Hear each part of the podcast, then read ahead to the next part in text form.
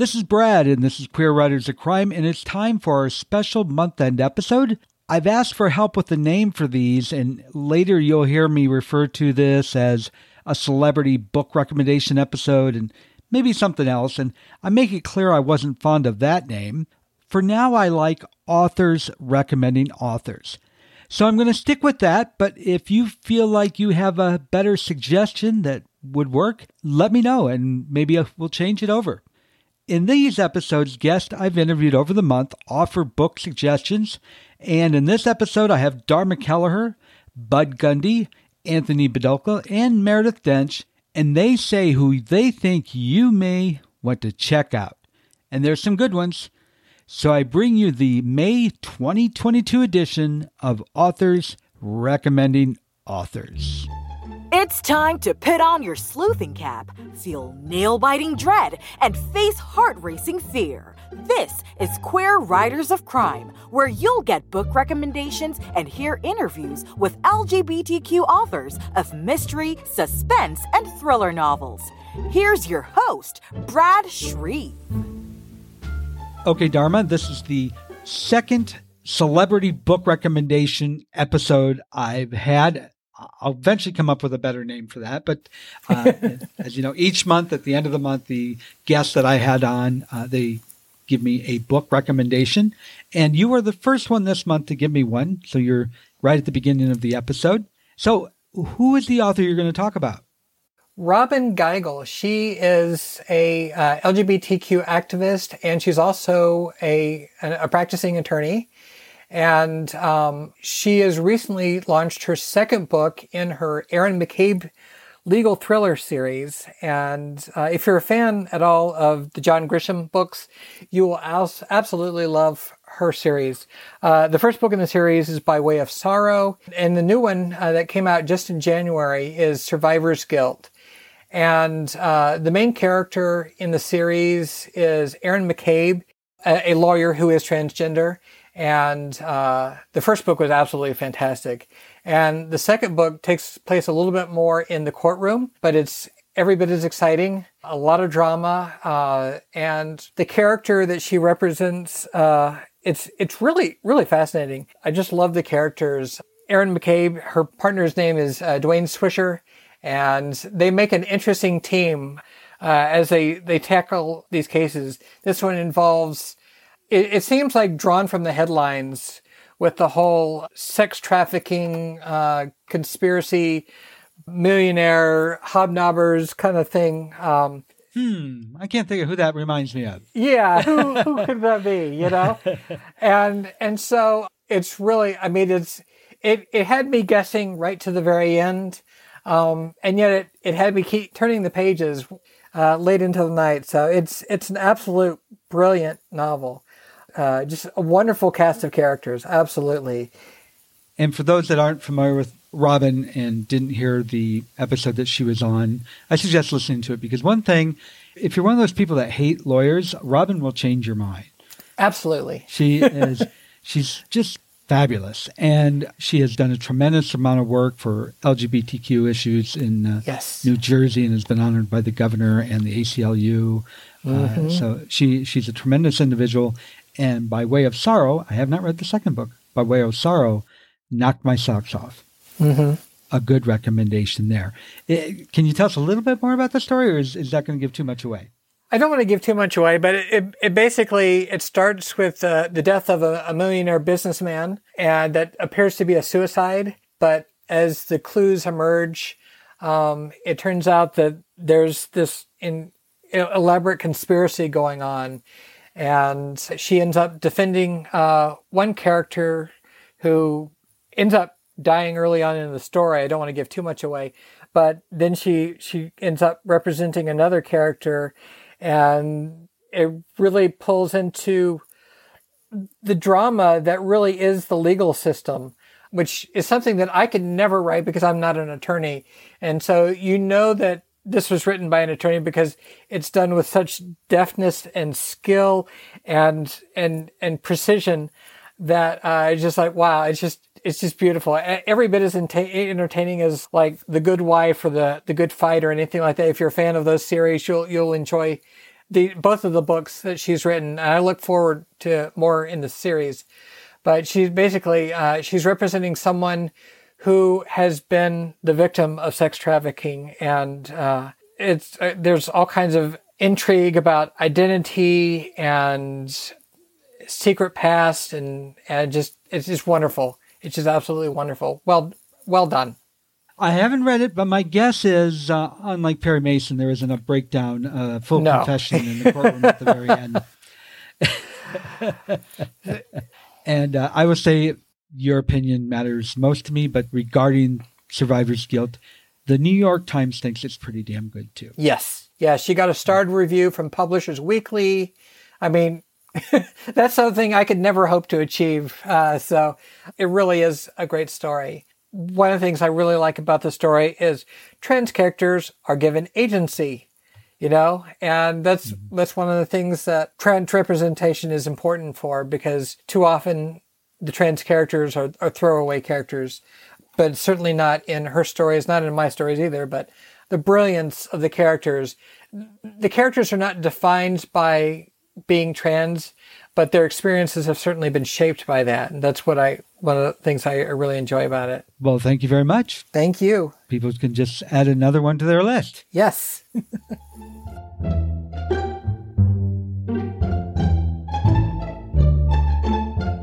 Mr. Bud Gundy, what author are you going to recommend to us today? Well, um, I can give you the name, or I can just start, and you'll recognize it soon. I think. Oh, let's do that. That sounds like a fun game.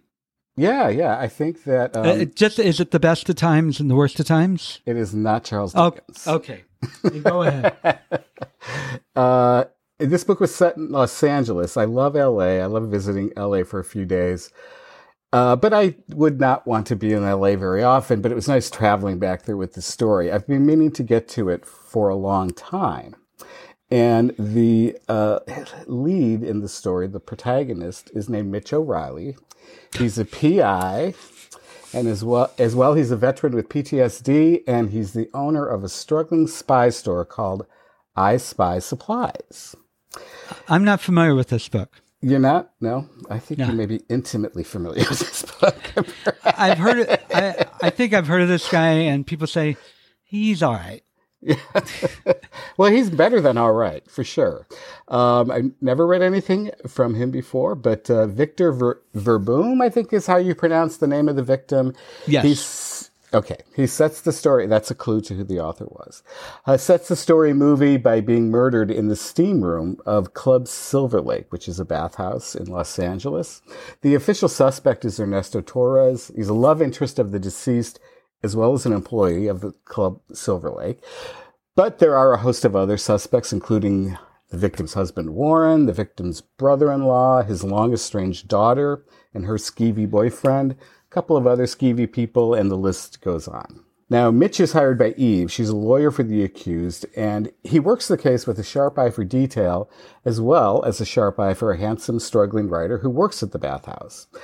I really enjoyed the way the various gay cliques and social circles in LA were illustrated through different characters. I thought it was skillfully handled without too much detail, and I think that that's key, just to give enough, just to set the stage. But I especially like Mitch's world, the way he struggles to pay rent on his store, the way he struggles with his bossy twin sister Josie, the way he struggles to get something good going with Trent. But mostly he struggles with this case and two subsequent murders that must be connected somehow, but there's no real obvious tie. Question here, a question there, quick observation and memory. And it's a lot of fun to watch as Mitch starts putting the pieces together, just in time to realize that he must leap into action to save a character who has turned sympathetic for me anyway, at least from his uh, initial introduction in the book, and is about to be murdered. Now, I love the way this uh, cast of thousands is easy to follow. I didn't get lost in the twists and turns of the mystery. I kept me engaged and I knew what was happening at all times. Several times, though, I have to say, I wondered why the author was spending so much time on these seemingly ancillary details like the weather in LA until suddenly the weather plays a central role and the many references to scorching hot days suddenly makes sense. I thought that was really well done. So mystery, romance, well-developed characters, a hint of future love at the end, plus a bathhouse. I mean, what more could you ask for? I am recommending A Body in a Bathhouse by Brad Shreve. I am very honored, and I want to assure everyone I try not to ask the guest who they're going to review, and I can tell you, Bud did not tell me. Nope. Bud, you'll get two hundred dollars in the mail. Uh, Bud did not tell me uh, who it was going to be, so I'm very flattered. Thank you. Yes, it was great. It was a lot of fun. It, it is something I bought it actually, like we do, especially if you have an e-reader. You know, I bought it many, a long time ago, and it's been on my list forever. So I was glad to finally get to it, Brad. I really enjoyed it a lot. So, is your next book going to be a Mitch O'Reilly mystery as well? I know you did one after this. Right. The second one was Mitch O'Reilly Mystery. The third one is also a Mitch O'Reilly Mystery. It is a little different. I, I can tell people a little bit about it. Uh, Mitch is still going to be Mitch. He has these huge issues. Okay. Right. But it's going to be lighthearted because it takes place at a bear event. Ah. And for those that don't know what a bear event is or conference, uh, I'm going to really go stereotype here because it's more than this. but if if somebody drew you a picture and said this is what a bear looks like, he would be chubby, really hairy, and wear plaid shirts. okay, but no, you there's guys that don't have hair. There's skinny guys that are involved. They call them otters. But I was given a stereotype, just so you know what it is. And they have these conferences all across the country and even around the world. And I know guys that go to every one of them, Yeah. every single one. I attended one up. Joe, you probably know it. Uh, it's on the. Is it the Russian River? Oh, the, uh, was it Bear Week? Or not Bear Week, uh, Lazy Bear. Lazy Bear. Yes. What's the town? Guerneville. Guerneville. Yeah. Now, have you been to that one? I have. I usually am really busy that time of year. They usually have it in like early August, and I, I have to work so much then. I can only go for like the day, but my boyfriend frequently goes, and he, he likes to go there and camp. And it's really fun. Although I have to say the best bear event, I think, is Bear Week in Provincetown. I had a fabulous time at Bear Week. And, and Mitch is going to have fun at his bear event. Well, it is a murder mystery, so I don't know how much fun he'll have. oh, he'll be popular there, I think. yeah, he will be popular there. There has not been a bear uh, conference or event here in LA for quite some time. It, it ran for several years. Yeah, neither here. It folded. It just folded. They don't do it anymore. So I'm bringing a bear event back to LA. All right. It's going to be called Bearfoonery. Perfect. I, I really liked that Mitch, uh, as I said, that Mitch was a struggling character. You know, not just emotionally, but financially, like in every area of his life was a struggle. And I, I admire writers who can pull that off. I have always, you know, like my characters tend to be, you know, I just can't give them so many challenges because then I have to deal with those challenges. so I, I really like that. And I hope that he and Trent um, manage to get together. But anyway, it sounds like maybe they don't, but I don't know. We'll see. People in general want it. Yeah, I, I can definitely see that. Yeah. Like I said, I did love the way the suddenly the the references to all the weather like suddenly made sense to me. I understood why it was so hot and dry for so long, and people were trying to turn on the air conditioning and all. And then that was really critical for the end of the book. So I I did I did like that part of it. Thank you very much. I appreciate it. And I just appreciate in general doing a book recommendation. Yeah, absolutely, Brad. Thank you.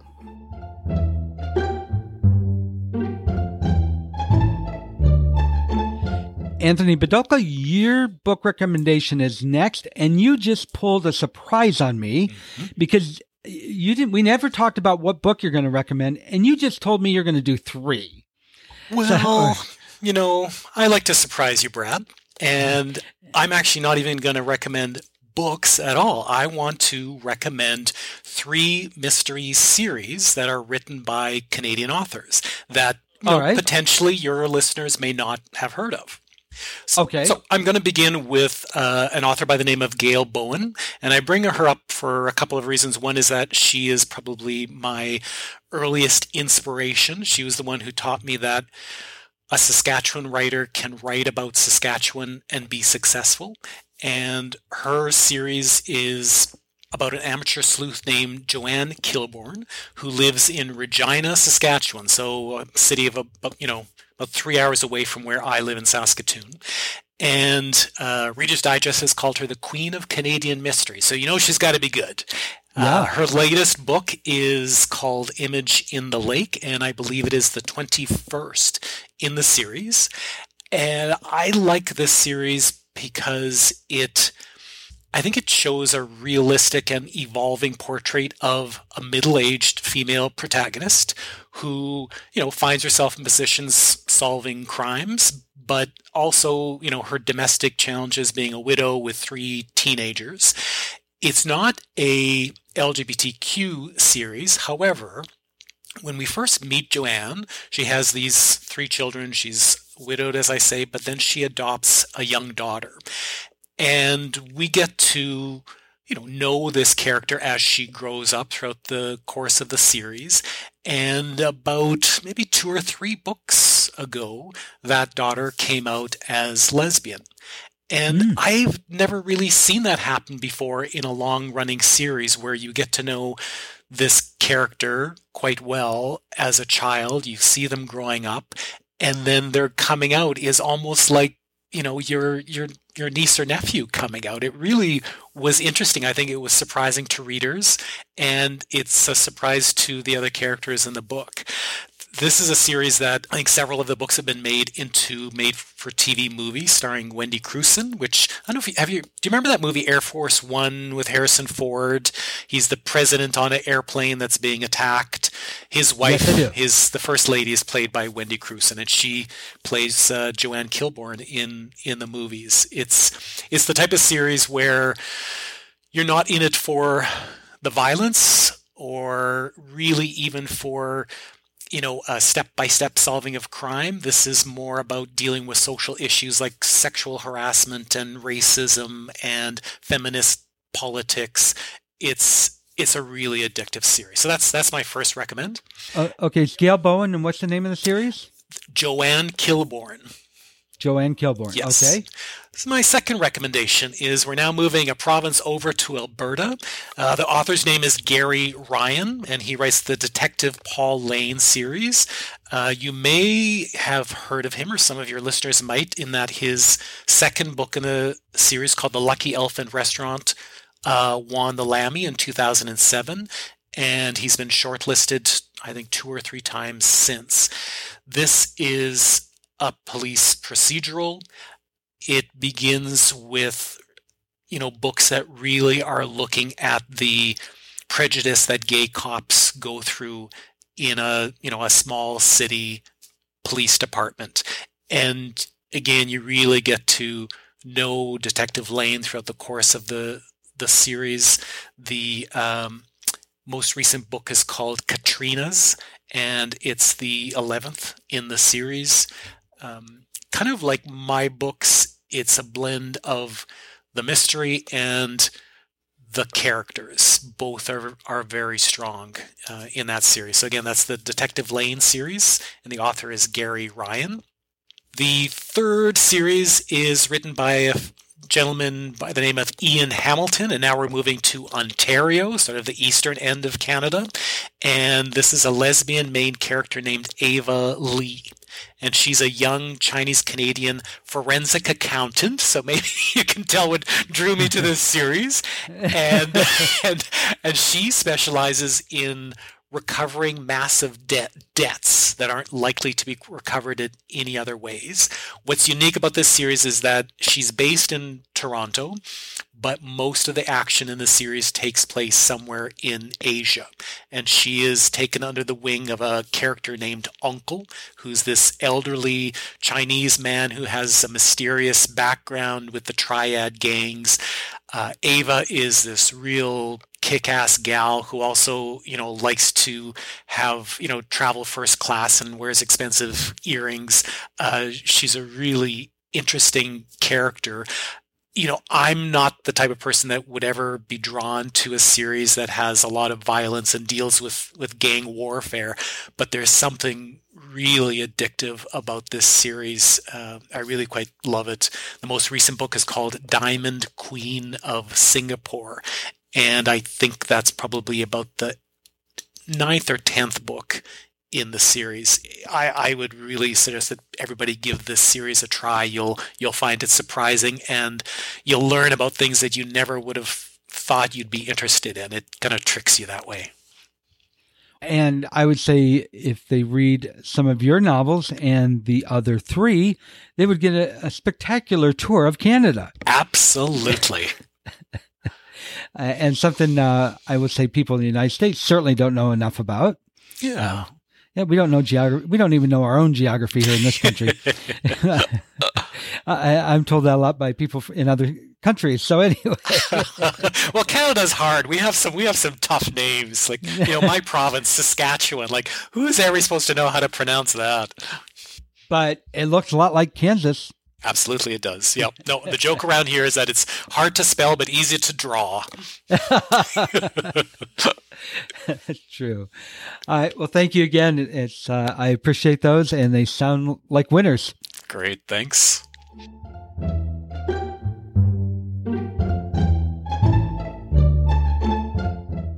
So, Meredith Doench, I am anxious to hear what book you are going to recommend for us today. Who is the author? It is Chelsea Cain. I am a huge fangirl of Chelsea Cain. What makes you a fan of Chelsea Cain? Well, so when I first w- knew that I wanted to write some sort of crime thrillers, she was kind of the first author that I came across that I was like, this is exactly what I want to do. So, if you don't know Chelsea Cain's work, she has, um, at the moment, there are six books in her series.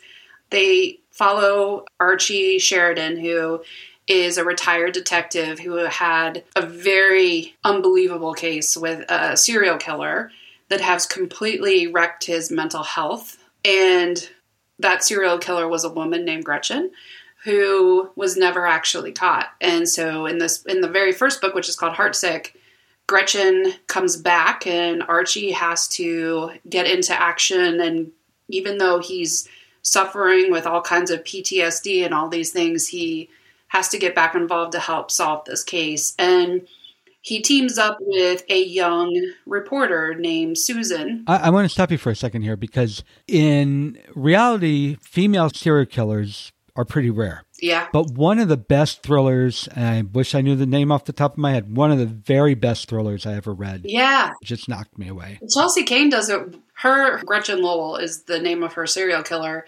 And she is the serial killer in all six of the books. In some cases, she's incarcerated.